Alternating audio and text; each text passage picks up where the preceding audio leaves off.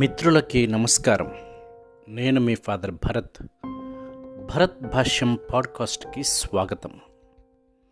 ఈరోజు నేను చెప్పబోయే కథ రెక్కలు తెగిన సీతాకోక చిలుక. ఒకరోజు ఒక వ్యక్తి పట్టుగూడులో నుంచి ఒక సీతాకోక చిలుక జన్మించటాన్ని చాలా దగ్గరగా పరిశీలిస్తూ కూర్చున్నాడు. ఆయనకి ఆ పట్టు గూడులో నుంచి సీతాకోక చిలుక బయటికి రావటం చాలా ఆసక్తిగా అనిపించింది. అయితే ఆ గూడుకి రంధ్రం వేసుకొని నెమ్మదిగా సీతాకోక చిలుక బయటికి రావటానికి ప్రయత్నం చేస్తూ ఉంది.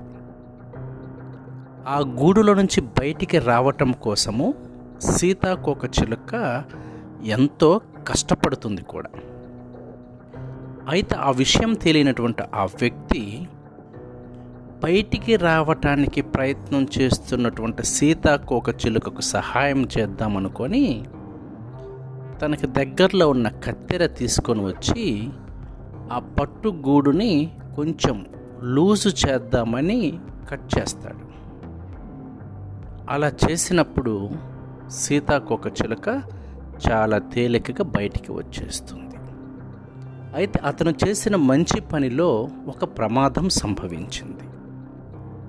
సహజ సిద్ధంగా రెక్కలను ఏర్పాటు చేసుకొని బయటికి రావలసినటువంటి సీతాకోక చిలుకకి రెక్కలు చాలా చిన్నవిగాను శరీరము చాలా పెద్దదిగాను ఏర్పడి అది ప్రాకటం ప్రారంభించింది.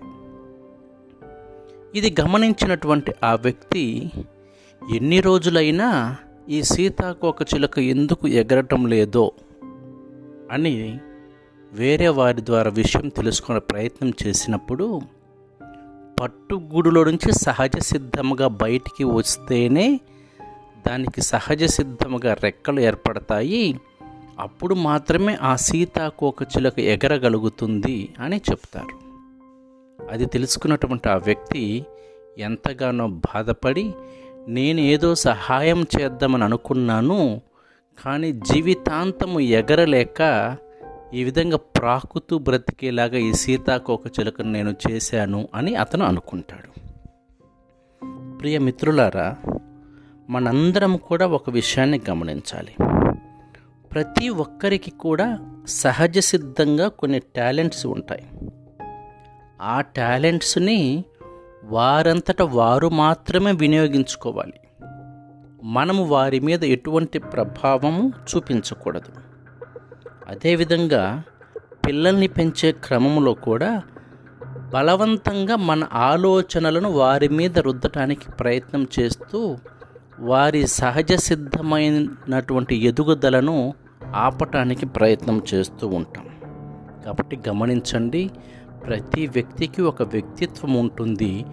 ఆ వ్యక్తిత్వాన్ని కాపాడటము మనందరి బాధ్యత. Thank you. ఈ స్టోరీ కనుక మీకు నచ్చినట్లయితే మీ ఫ్రెండ్స్ తోటి షేర్ చేయండి. అదేవిధంగా మన పాడ్కాస్ట్ని సబ్స్క్రైబ్ చేయటం మర్చిపోవద్దు.